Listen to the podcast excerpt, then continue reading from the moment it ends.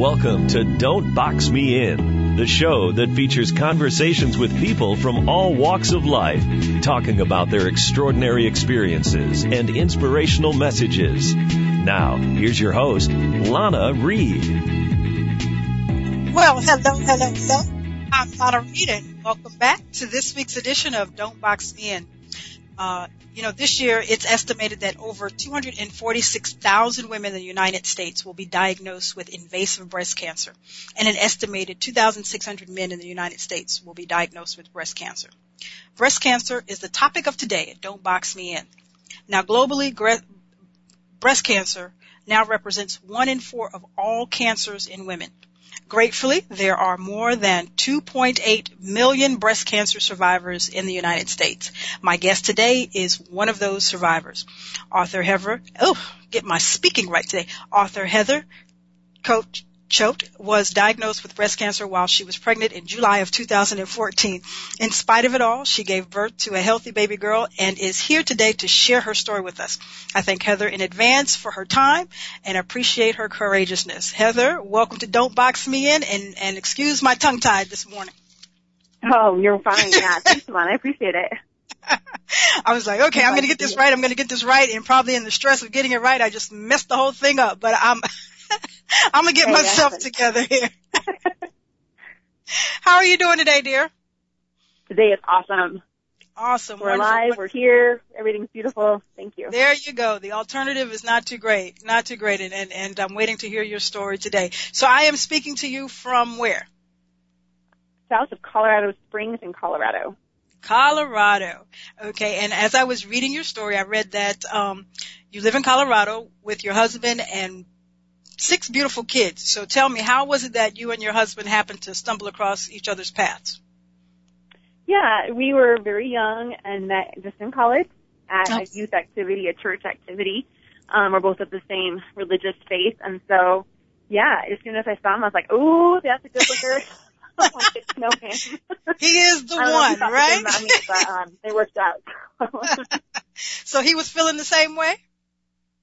I hope so. Yeah, he's with me. So he's stuck it out ten years with, this, with me. So cool. Yeah. Cool stuff, cool stuff. Now also reading through your website here, um, now that we're going to get into talking about the breast cancer, but I want to make sure that, you know, everybody knows you have a whole bunch of other wonderful things under your belt. You're also a, a writer there and man, the list of your books is like enormous. Um, writing has, has it always been like a stable element in your life or how did you get started writing? Yeah, I think it was more just like story creating since I was a child. And okay. I just never stopped that. I, mm-hmm. I kind of like never grew up in that way. um, I had a very, you know, active imagination and as I went into middle school and high school, I just didn't feel like that should be stilled, even though I kind of felt pressure to grow up. um, so I did a lot of acting and singing, and then when I got married, then we had a baby, and I I wasn't on stage anymore, and I just felt like I needed that creative outlet. Um, awesome. Um, it's just like I'm just so passionate about sharing stories, um, entertaining people. So I started writing books and just got really addicted to that, and so I've been doing that for seven, eight years now. Seven, eight. I was getting ready to say you're a pretty young lady there. I think what, 29. I was 29 when I was diagnosed. I'm now 30. Okay, 30, but you're still a young buck to me, seeing my 46. Yeah. I've got some age on you, but yeah. So you, you put out your first book when you were how old? Uh, 22, yeah. Cool, cool. And your style of writing, um, you have a, you have fiction stories that you write, and it's very unique, the stuff that you write. How would you, like, classify your writing style? Yeah, that's a great question. Um, it's kind of hard to, like, formulate that because it's like, what's your personality? You know, it's like one of those yeah. questions. Like, how do you like, yes. sum everything up? Um, I just really write from, from obviously the heart, from my own experience, but I love like elements of fantasy and, you know, amazing paranormal, supernatural kind of things. I'm really drawn to, to that, something mm-hmm. that's outside of what we experience normally and okay. um, kind of take readers on a journey, opens up their minds to different possibilities and like characters that they just absolutely fall in love with. Okay. Cool. Okay. Now, um, let me be honest. In getting ready for today's interview, I was like, okay, this this is a mother here with six kids, so I'm going to have to, you know, bear between the the knocks on the door and mommy, mommy, mommy. But it sounds kind of quiet there. What's everybody doing? Uh, my husband, my amazing husband. I'm all corralled in the other room. Okay, okay. That's the only way to do anything. Alrighty, so you do get some time to you, right? Yeah, yeah. He he facilitates that, and I'm grateful for his cooperation in that regard. cool stuff. All right, so let's move forward, Heather. Um, you are um, you're uh, 2014. You're writing. You're enjoying motherhood. You um, you find out you're pregnant with your sixth child when life gives you a big blow, which is breast cancer. Um, did you have any symptoms or anything that prompted you to go to doctor? How did you find out about this? Yeah, so I was nursing my fifth child, a little girl, um, and then I was as I was stopping, like as her nursing was slowing down, I noticed a lump on my left breast, and I thought that it was just related to nursing because mm-hmm. your breast goes through a lot of changes with that and the hormones. But then when we found out we were expecting again, it started to really grow, like really increase in size, and um, decided, yeah, I better get this checked out. So at my first appointment with the midwife, that was at 10 weeks along, I said, uh, she asked if I had any concerns, and I said, well, I did notice a lump. Um, she was like, okay, well, let's go ultrasound it. So we did an ultrasound. And then immediately she's like, hmm, I think we're just going to go ahead and biopsy this. Mm-hmm. then my like concerns started to rise a little bit. Naturally. But um the doctor that biopsied it and the nurse in the breast care center, they were like, Yeah, you have no family history of breast cancer. You're so young. You're very active and healthy.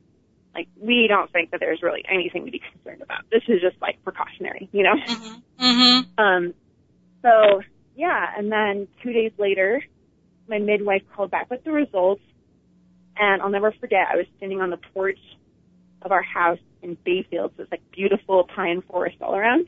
Mm-hmm. And the kids were outside playing. It was a beautiful summer day, and I was kind of like, okay, here we go. You know, and tell me everything's fine.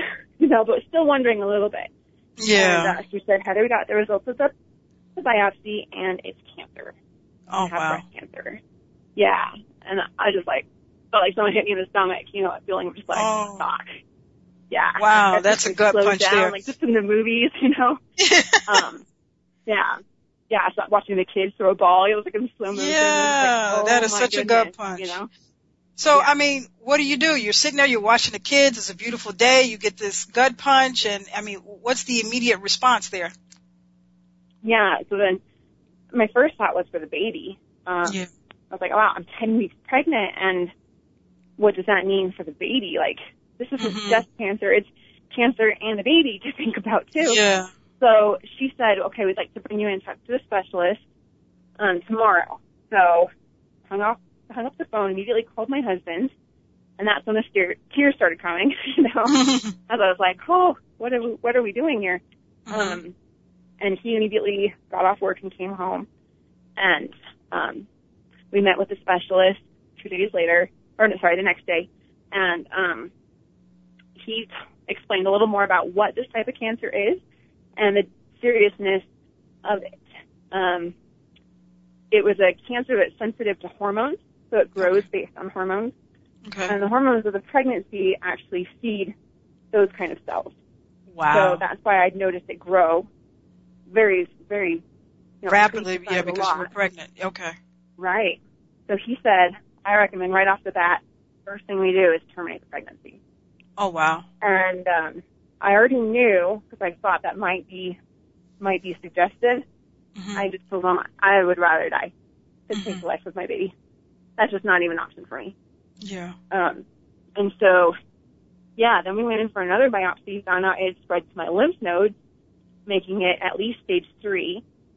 Um, and then they suspected it had already spread further than that, but they couldn't do the scans to tell where it had gone because I was pregnant. So, Mm. yeah, then again, he recommended we need to abort the baby. You're risking your life.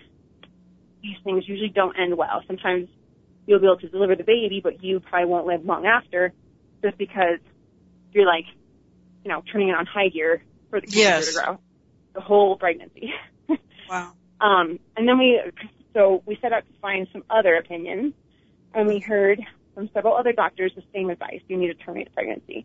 Okay. Um, and then we just held fast to that that somehow we're going to find a way to to save me and and get the baby here. So we were lucky I don't know if lucky is the word, but fate brought us to, or God, yes. whatever you want to call it, divine power. Um, we were led to a doctor up in Denver, one of five in the nation that actually treat pregnant women with cancer. Mm. Her name is Dr. Borges. And we met with her and she said that she has successfully treated many pregnant women with cancer. Mm. And said that there are certain types of chemo and different treatments you can do that are safe while you're pregnant. So we went forward with that, feeling like that was the best solution. Um, it was not easy being bombarded with so many opinions from family and friends, like, yeah, it's, you know, insane. And they like reach out with love, but it gets yeah. so confusing for the person. And I'm sure anyone who's been in like a health situation can relate to that. Yeah. so much information sometimes it's really hard to judge yeah, the input must be overwhelming. I can only imagine. Um, you know, from loved ones who care about you, who you know want to see you a few more years, and you know, so maybe we should explore this option, but not understanding that's not in your heart, not in your faith. I, I'm I'm curious though, what made you guys keep on going to doctor after doctor? I mean, because I think she, you're telling me this doctor that you found in Denver was that like the fourth doctor you had went to? Yeah, we talked to several over the phone. Okay. Um, and then two in person, and then we met, we drove all the way up to Denver, which was a eight hour, seven hour, eight hour drive for us. Wow. Um, and then met with her, and then immediately knew that this was the right course for us. Okay. Okay. So, um, I'm, I'm assuming that standard forms of treatment for uh, cancer, chemotherapy, radiation, you couldn't go through a lot of that because you were pregnant? Right. So we did do a type of um, chemo that was safe or safer, I should say, mm-hmm. for the baby um, during pregnancy. There were some types of chemo, absolutely no way. Um, mm-hmm. But we did do some, and that made me lose my hair. It was actually um, adriamycin is the typical one, uh, adriamycin and Cytoxan that they recommend for breast cancer right off the bat. It is a really powerful one, but for some reason it just like the baby doesn't seem to be that affected by it. So okay. we did four rounds of that. I lost my hair and then was pretty sick, but had a wonderful support system, wonderful husband, and incredible friends and family that just pitched in and helped so much, helped us get through that. And then we actually did a full mastectomy on the left side at 28 weeks pregnant. Mm. Um, and that was one of the scariest moments for me because I didn't know, like, if they'd have to take her. They, there was a good chance the OB staff was like on, you know, witnessing, I don't know, witnessing, but you know, they were there on call, um, making sure everything went good. But if it didn't, if the baby showed signs of stress or something, then they'd have to do an immediate emergency C-section at 28 weeks, which, you know, according to our amazing medical, you know, advancements, that's a pretty safe age, but it's still really early. Oh yeah. Um, so just like going through that was pretty, pretty scary. I had to put a lot of visualization and meditation and, and good energy out there for that. So. Yeah, yeah, yeah. Now you were young, and like you, I heard you say earlier, there's no family history. Do you happen to know how common it is for young ladies or in your age bracket to um, be diagnosed with breast cancer? Yeah, um, as far as young ladies, I still am not sure exact figure, but I have heard that about one in five women will be diagnosed with some type of cancer nowadays. Wow. Like that, the the rates are going up. Um, so that's kind of interesting. Yeah, yeah. that's. And then uh, as far as pregnant women, there's like a less than one percent chance that you're going to get it when you're pregnant. It's oh. pretty rare. Less than one percent, and but in your case, like I heard you say, it was just the, the hormone changes that that uh, went on with your pregnancy and the type of cancer you had that kind of exacerbated the whole condition. Right. Yeah, making it yeah particularly dangerous, I guess. Yeah. Double doozy for everybody. Double doozy for everybody. Okay, so Heather, yeah. we're going to take a quick break and we'll be right back right after this.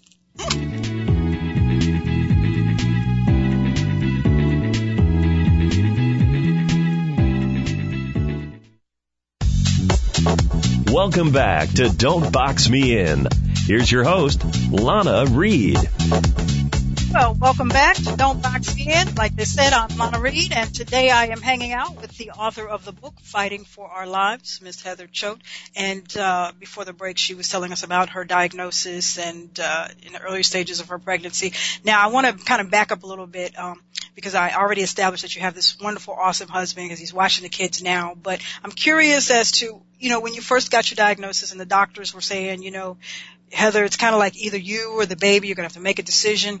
Um, you know, kind of where was he at? What was he saying um, during all this time? Yeah, gratefully he was right in alignment with me. I feel mm-hmm. like you know, with those kind of soul partners that you have, yes. you often are like, you know, there's some things like you know, leaving the toilet seat up that are like totally off. but then when it comes to some really big core values, um, you know, we were right, right there in unison with each other. And so he was a huge support for that. And um, he was also a really good buffer between me and kind of the huge um, influx of opinions and attention, you know. Mm-hmm. And he, mm-hmm. he kind of like helped mediate some of that. Um, you know, everyone reacts differently in a family and, in, and with your friends when, you know, a crisis kind of like happens. Yeah. And, um, and, you know, it kind of brings different things out in people and he was just a great kind of mediator for me since I was in like wanting to just focus on, you know, getting the mm-hmm. baby healthy, here healthy, and um, and getting myself healthy. So yeah, he was incredible support. I always Wonderful. knew he was a good guy before that, but the real test came in, in sickness and in health, and I uh-huh. he passed, passed the so test with flying colors. okay, definitely a keeper there. Definitely a keeper. Now, yeah. you know, when you're going through these trials and tribulations, you know, it's natural to kind of want to crawl up in a ball and give me a moment, let me rock myself back and forth. But, you know, the reality for you is you're a mom of, you know, five, five other kids at this time and you kind of got to keep the household going. How, how, how, but how difficult was it or an emotional strain was it? Cause you have to put your happy face on for the kids. Um, how, how did you do all of that? Yeah, that's a great question. And that's something we definitely feel like we needed to seek advice on from people who kind of have been through crisis situations with their children. You know, how much do you want them to, to know and to see and to understand? They were very, very young at the time. My oldest was only eight, you know, all the way down to, to one. Mm. So they, we, yeah, we did, I think, a good job of, um, letting the brunt of our emotions not affect them, um, but at the same time being able to let those out in, in the appropriate times and ways usually when they're asleep or something. okay. Um, but yeah, definitely talking with them a lot about it and just like answering their questions and seeing if they had any, you know, like what their fears were. Um, one big thing with my hair, mm-hmm. when we saved my head, I didn't want to just do it at night and then wake up and have a bald mom because I had pretty yeah. long hair. So we made them part of it and we had them sitting on the counter, like making silly, they, they chose to make silly faces at me while we were doing it. but, you know, we told them like, they were helping pull my hair out. It was just falling out crazy all over the house. Okay. So they helped pull my hair out some and I'm like, okay, we're going to cut it off. So then they watched as we cut it and then shaved it. And I think just like making them part of it instead of feeling like they couldn't be like in the know it all helps a lot. Kind of okay. like made it more of an open topic rather than like a taboo thing, you know? Gotcha. Understood. Understood. Wonderful tips. Yeah. Now you said at uh, 28 weeks that was your first uh, only surgery, I'm hoping. Um, so, uh, you and the, was there any complications or everything ran smoothly? Yeah, no, everything went great. The baby did great, and yeah, it was just as good as could be, I guess. Surgery's okay. never fun, but um, really so did you still have to continue with therapy from 28 weeks on, or was was that yeah, a wrap? No, then we took a break and um, waited till the end of the pregnancy. I actually delivered her on her due date, so that was great. She didn't come early at all, and she was um eight pounds six ounces. So a big really girl. good, healthy sized baby. Yeah. she had lots of dark hair. I mm-hmm. was still growing mine, but she had more than me. um, yeah, and she, yeah, we did great. And then after she was born, then my husband literally became Mr. Mom, like in the truest sense of the word. I had to go and get surgery the week after she was born. Okay. Um, to start the reconstruction. Okay. I had to do that before radiation and before chemo. So our timeline was pretty tight just because we weren't able to do it the whole pregnancy, you know. Um, yeah, so, so I, we went immediately into that and then into uh, to more chemo and then radiation. Okay, so I think I read in your previous uh, births that you breastfed, but obviously you weren't able to breastfeed at all with her. I breastfed her for six weeks. Yeah, okay. on the one side, I only had the one.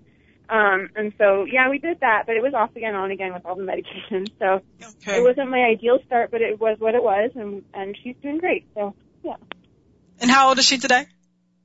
She's a year. Yeah, okay. almost 14 months. Cool. Trying to walk. And, cool. And um, I think I read that the kids, uh, all the rest of the kids, took part in naming her. Uh, they wanted to. They they all have their own opinions. My six-year-old wanted to name her Sonic after Sonic oh. the Hedgehog. hey, that's yeah. important in his life at the time. Okay. Right, right. And the other son wanted to name her Dinga, which was a name he mm-hmm. made up. I don't know. They all have their opinions, but no, Ben and I chose the name. okay. I can see her growing up now with her older brother like Sonic. Really? That's what you got me? yeah. Too cute. So after she was born, how long was your therapy? How, how, how long was your treatment after that? Yeah, I'm actually still in treatment, so it's been over a year. Okay. Um, different types of treatment. We did 12 weeks of a pretty intense type of chemo that was not safe during the pregnancy. So I was down and out sick, like worst I've ever been in my life with that. Um, mm-hmm. and you know, like cancer and some of these diseases are so long. They're like, mm-hmm. they just take forever.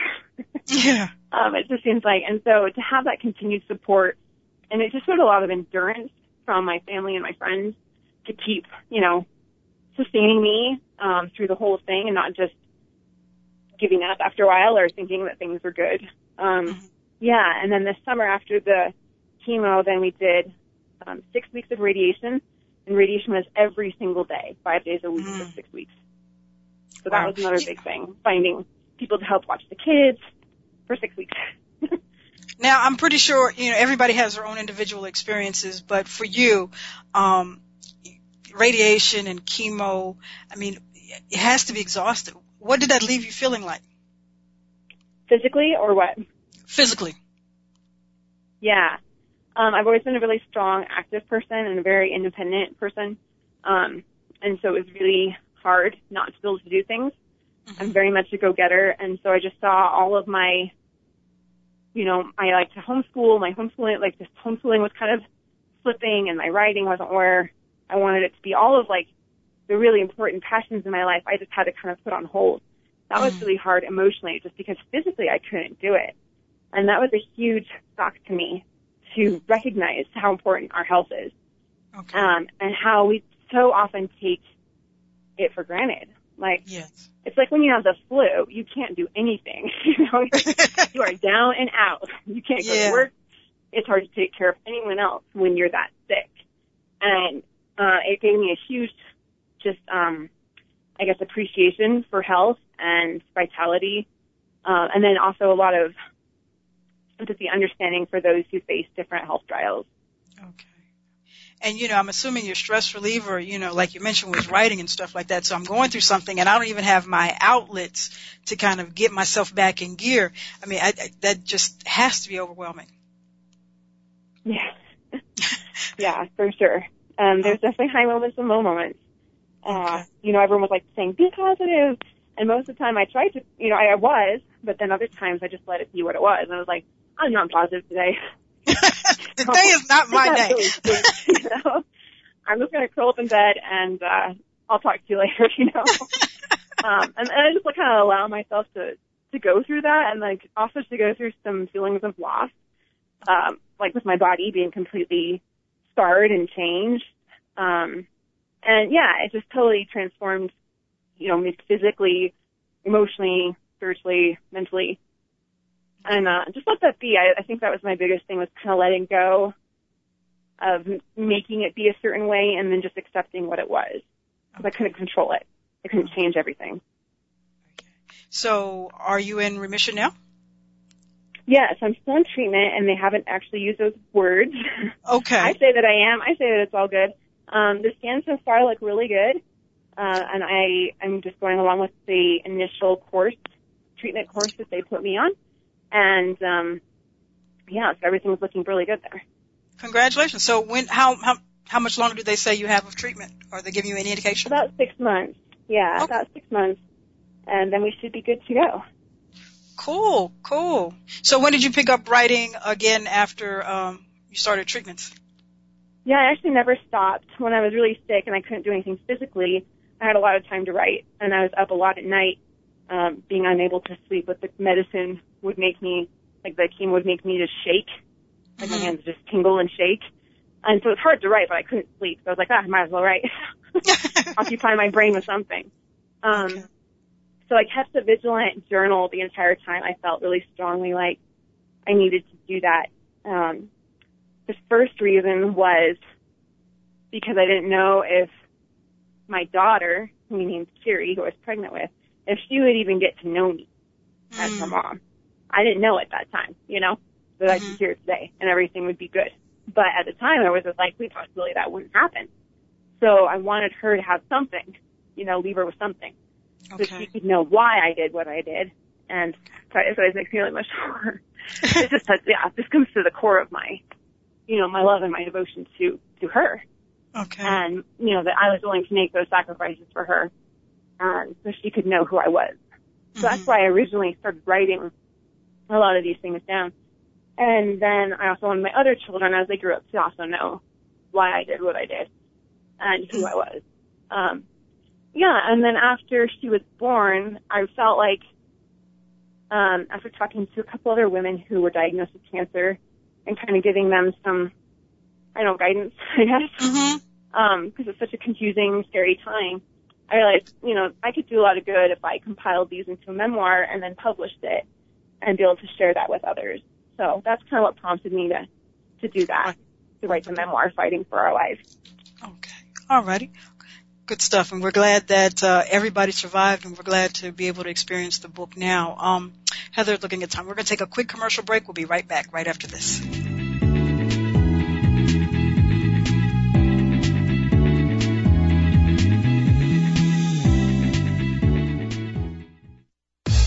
Let's return to Don't Box Me In with your host, Lana Reed. Welcome back. Welcome back. Don't Box Me In. Today I'm hanging out with Heather Choate. She's the author of the book Fighting for Our Lives, the story of her battle with breast cancer while being pregnant.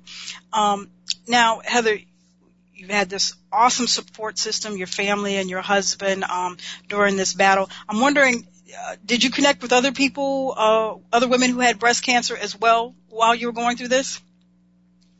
A small amount. For some reason, that was a little bit hard for me as well because everyone's experiences are so different, okay. and um, and then it was really difficult to to hear about the ones that didn't end well. Okay. I guess.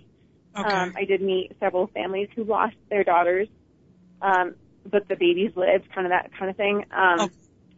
And so that was a little bit challenging just because I wanted to focus you know, I wanted to keep my mind fully focused on the good end result that we wanted. Um, but also just kind of let it go and let it be what it was mm-hmm. and accept what it was. Um, but do everything I could, you know, to get her here healthy and to get me healthy. Okay. Now, also read, uh, besides, we talked about the fiction style writing that you, um, write, but you also write a lot of books about healthy living. Did you incorporate some of this into, um, your battle with cancer as well? Absolutely, yeah. It's kind of an interesting journey in that way. um, I was eating clean for like two years before I was diagnosed. Okay. And then uh, when I found out I had cancer, I kind of like fell off the bandwagon. I was so mad. I was like, what? You know, like I see some people just constantly like trashing their bodies. Yes. Um, you know, and and here I am. I'm exercising. I'm, you know, eating so good and trying to be so good and not I don't know, I love sweets and sugar and I could just totally gorge myself. oh, my sister in spirit. You know, like, trying to be so good and straight arrow so that, um, yeah, when I found out I was, had cancer, I was just like, what? I felt like I'd been betrayed, you know? Yeah, yeah, um, good stuff. So I kind of fell off the wagon for a little while and just was like, well, whatever, I'm just gonna eat whatever I want. Um, mm-hmm. and then that just wasn't making me feel any better, obviously. Um, mm-hmm. I'm sure we can all relate to that when we're not eating right, then we just don't have the energy and the mental capacity to do what we really want to do at like, you know, optimal level. Mm-hmm. So then I started, you know, really getting back in on eating good nutrition and that was definitely a huge part of it. Um, I think any like journey, it could be health journey or it could be financial, spiritual, relationships. It's so all encompassing. Like we have so many aspects in our lives that all intertwine. So it's like our health affects our mental clarity, you know, yes, yes, and our yes, mental clarity affects our relationships, and it just kind of comes full circle. So um, definitely, I feel like getting in a good place with with nutrition and um, and exercise and everything is a really important aspect of that. Now, the doctor that you finally found and, and the treatment plan that uh, she established for you, did it incorporate um, a lot of different uh, philosophies, medical and non-medical, or she just was strictly about um, the the medical part of it? Yeah, um, yeah, she is more, I guess, a traditional Western okay. you know, doctor, but she's at the forefront of the research and uh, knows what is like the most effective and the new cutting edge kind of different chemo's and medicines out there. So that was a huge blessing to know that I was receiving really like the best of what modern care has to offer us now. Um, and then on my own, I was like into a lot of visualization and meditation. And obviously faith and spirituality was a huge aspect there. And then nutrition and exercise as much as I could. Okay. So, um, your um because I, I know I, I see some people they have these uh cancer treatments where they have like a multifaceted approach. There's some um you know homeopathic or whatever, but for you it was just straight Western medicine. Right, from the doctor's perspective, yeah, she has the most cutting edge, like the best forefront of research, and she's one of the top in the world for treating young women with breast cancer, and, and particularly and studying why it's happening. Um, and so that I was in really good hands with her. It's funny because a couple years ago I told my husband I would never do chemo. Like I would just go that kind of changed when we were facing such an aggressive form. Um, I think it really depends on the situation and I guess just going with your gut at the time. Um, and so I, I made it my mission to incorporate everything that was healthy and good and wholesome into into part of the program. And I think that that cool. a lot cool, cool stuff, cool stuff. So um, I see also that you are connected with uh, the UC Foundation Young Women's Breast Cancer Research. Uh, how, how, did all that come about?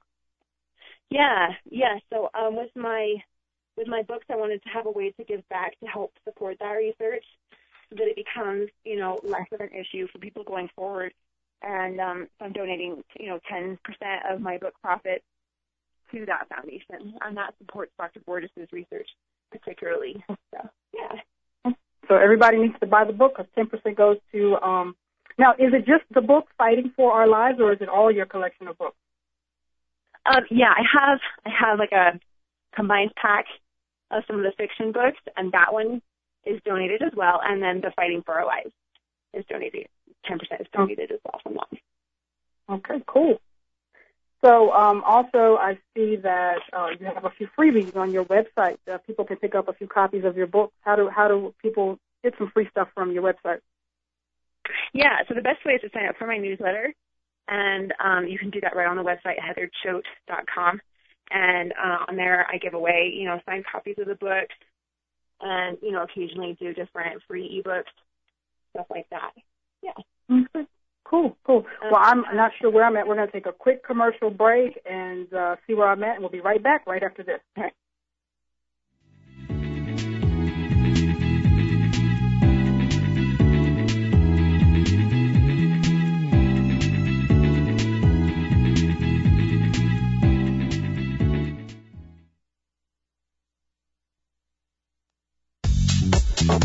Welcome back to Don't Box Me In.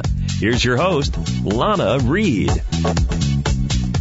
Welcome back. Welcome back to Don't Box Me In. Like I said, I'm Lana Reed, and today I'm hanging out with author Heather Choate. She's the author of the book Fighting for Our Lives, uh, the story of her battle with breast cancer while being pregnant with her uh, daughter, who's now a year old. Now, um, when actually did you decide? I know you said you kept a journal, Heather, but uh, when actually did you decide to go ahead and uh, put the book out? Right. So that was several months after Terry was born, and I talked. I did an interview, and through that was connected with a woman who'd just been diagnosed. I was able to talk with her two days after her own diagnosis with breast cancer, and uh, she just thanked me so much for, you know, offering some encouragement and some, you know, it was just kind of a place to go.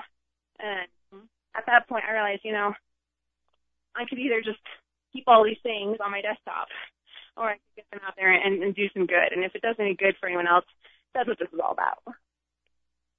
Cool, cool. Well, we're glad you're out there doing some stuff for so uh, some others. I mean, I, I just breast cancer is just such the big scare word for a lot of women, and you know the fact that you tackled it head on and and you were so determined in in it. I mean, especially it's hard enough to have to deal with.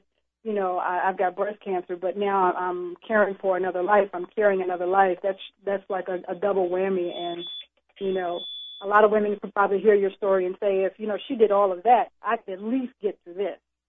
Yeah, yeah, I sure hope so. I think that it was actually kind of a blessing that I had Terry to think about because then it kind of got my mind off of me sometimes, and that was a huge help. You know, I, I it got to the point where I was like, you know, I have two things inside of me basically, and which one am I going to choose to focus on? I have cancer, which which could mean, you know, death, or I have life. I have a baby growing within me. So which one do I want to focus on? You know, so I just try to put all my energy on on life. Anything that meant life and and growth and wholesomeness, then that's what I you know wanted to focus on. Cool.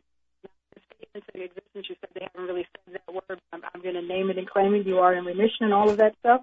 So I'm going to ask you, uh, when should we expect the, the next addition to the family? Oh man, next addition to the family. Not for a while. yeah. we had six. I was, I'm I'm kind of addicted to babies. Like I love, and my husband too. Like we just love children. Um, that's obviously that's why it's such a big crazy family. But um, yeah, no, I'm still in treatment, so I got to give it some thought. okay, we're out there rooting for the home team now. Okay. yeah. So you know you're you're you're kicking cancer's butt and you're writing and and when you're not chasing you know kids trying to change diapers you know what what does heather do in her free time? Yeah i love um i'm really into just a lot of self development and learning about different laws that lead to success and happiness. And that's something i've always been really just drawn to. So i do a lot of self development learning about you know really how to live your life the way you want to. I feel like before I had a lot of fear. I was kind of a worry wart. Like I got all worked up about a lot of stuff. And then after my whole perspective changed, you know, there's nothing like thinking you're gonna die. I said that really matters, you know? Like it got, just got me back to the basics of what really matters. And I've lost a lot of my fear and a lot of my anxiety and I, that's a huge relief and I feel so free now um, and just like ready to take life on and make it the best that I can because I know that it's short. We never know how long any of us will be here. That's just one of those things of life. Like we just don't ever know. and so um, to make the most of every day and not play small. That's amazing. You never know. Um, tomorrow's never promised, and and you know it's just a beautiful thing when you do get to wake up and see it. Now, if you had to um, give some advice or some tips to, you know, a woman who just sitting in the doctor's office and she recently got the word that she's, you know, been diagnosed with cancer, you know, what what words would you say to her? Yeah, I think it would just come down to listening to to that quiet voice inside of you, the one that speaks peace to your mind and not fear. And whatever that voice is prompting you to do, like if a natural route is the route for you, then stay true to that no matter what anyone else says. It's kind of hard to look a doctor who is someone that we trust, you know, and has gone and studied these things far more than I ever have. I'm a, I'm a, a mom, you know, what did I know about cancer? I didn't know anything, you know, to, to listen to them and have them look at my, in my eyes and say, you know, you're not, you're probably not going to make it. And, and say, you know what? I'm not, I'm not going to listen to that. I'm going to listen to what I feel in my heart and I'm going to stay true to that. So there's so much fear. I would just say listen to the quiet voice when you just kind of slow down and settle yourself. And I think this is true of anyone in any adversity. Mm-hmm. Like find that place where you get to that place of calm and you'll know what you need to do. It's just a matter of holding true to that. And I think it will guide you to whatever you need to do. Listen to the quiet voice. Uh, you know, and sometimes, you know, we get so much chaos around us, so much chaos internally, you know, and I think that's a, a valuable person, uh, lesson that people need to learn is to be able to listen to that, that quiet voice on the inside. Um, now I noticed, you know, with you, and, and it, it probably a lot of it had to do with the fact that you were pregnant, but you did seek, you know, multiple doctors' um, opinions. Do you recommend, you know, kind of getting some second and third opinions if you get a, a diagnosis of uh, cancer or, or breast cancer? Yeah, absolutely. Yeah, and it's worth any sacrifice to get like the best care in that kind of case. Like I'm kind of a maybe a stingy person sometimes. Like I just like trying to find the best deal, you know. But when it comes to that, like you know, you need to you need to get seek the very best care possible. Okay. Take the best care possible. So what's on the horizon for you? You know, you, you tell us that we got to wait for the next addition to the family, and uh, you know, any any books coming out in the future, or, or what you got for yourself? Yeah, absolutely. So I have another fiction series I'm working on. It's really fun to be able to um, come from a deeper place. I feel like um, having gone through what I did to be able to write from that place. Um, and then I'm also writing a book called Laugh Your Way Out of Hell. And it's a success principles book showing how people from all different walks of life have overcome adversity and hardship and what brought them through it and how they could still do it and be happy today. Okay. okay. And I think I also read that you do some speaking engagements and stuff, right? Yeah, yeah, I'm getting into that a little more too. Um, just spoke at a high school and an elementary school recently. That was really fun. Oh, okay. So husband has to pull some more duties then. He's got to keep all the kids. Yes, yeah. yeah. Yeah, it's just great, like, to be able to uplift others and, um, you know, offer encouragement and uh-huh. to be uh-huh. good. I think that that's what my mission really is now, and and that's very fulfilling, and hopefully does some good in this world. I'm sure you will. Now, just curious, you know, we we all as parents sometimes wish our parents, our, our kids would follow in our footsteps. You got any writers in the making? With my kids? Yes. Um, nah. She's like, yeah, I don't know. yeah. If I can get them to sit and read for five minutes, that's like a good day. um, yeah, I wrote a series that they're they're starting to get into, um, called uh-huh. Flash Chronicles, and that's about you know dragons and adventures, and and they like that one pretty good. And sometimes they'll come and tell me like their ideas for stories, but yeah, we we'll see as maybe the girls get a little older if they're more into it than the boys. The boys gotta go. and that's fine with me. Yeah, whatever they like to do is good. Whatever they like to do. So you guys are all out there um on a farm in Colorado. Is that what I read? Yeah, we actually just moved from Bayfield um to Colorado Springs, but yeah, we had a little, you know, 20 acres with some animals, and that was really fun. Oh, cool environment for the kids. So you guys get to run around and chase chickens and and horses and stuff like that all day.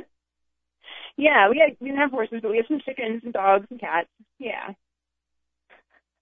Oh, cool, cool. And Miss Lady, she probably has no clue of her phenomenal birth into this world. She's just doing her kid thing, huh?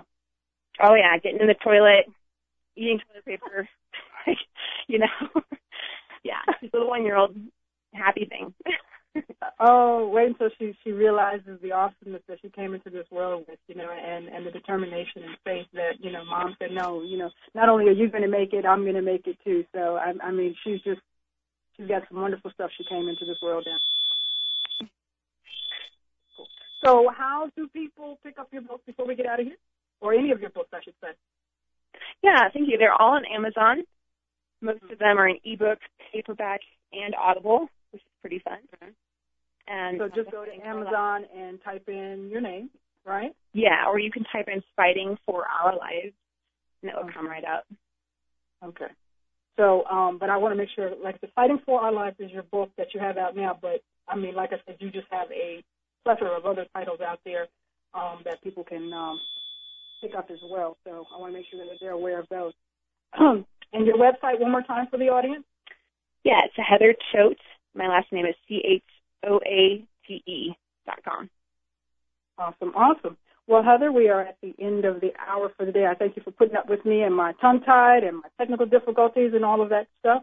Um, once again, everybody, please make sure to visit her website, Heather Choate, C-H-O-A-T-E dot com. Pick up the book because uh, some of the proceeds go to um, helping uh, cancer, breast cancer. And uh, I thank you, Heather, for hanging out with me today. I've had an awesome time chatting with you. And thank your husband for watching the kids for me. Absolutely. Thank you, Lana. I appreciate it. That's all for this week's show. I'll be back next week at the same time. Until then, remember when it comes to your dreams, the words can't and won't should never slow you down. There's always space to change and to grow. Don't be boxed in. Live your very best life. I am your host, Lana Reed, and I will see you all next week.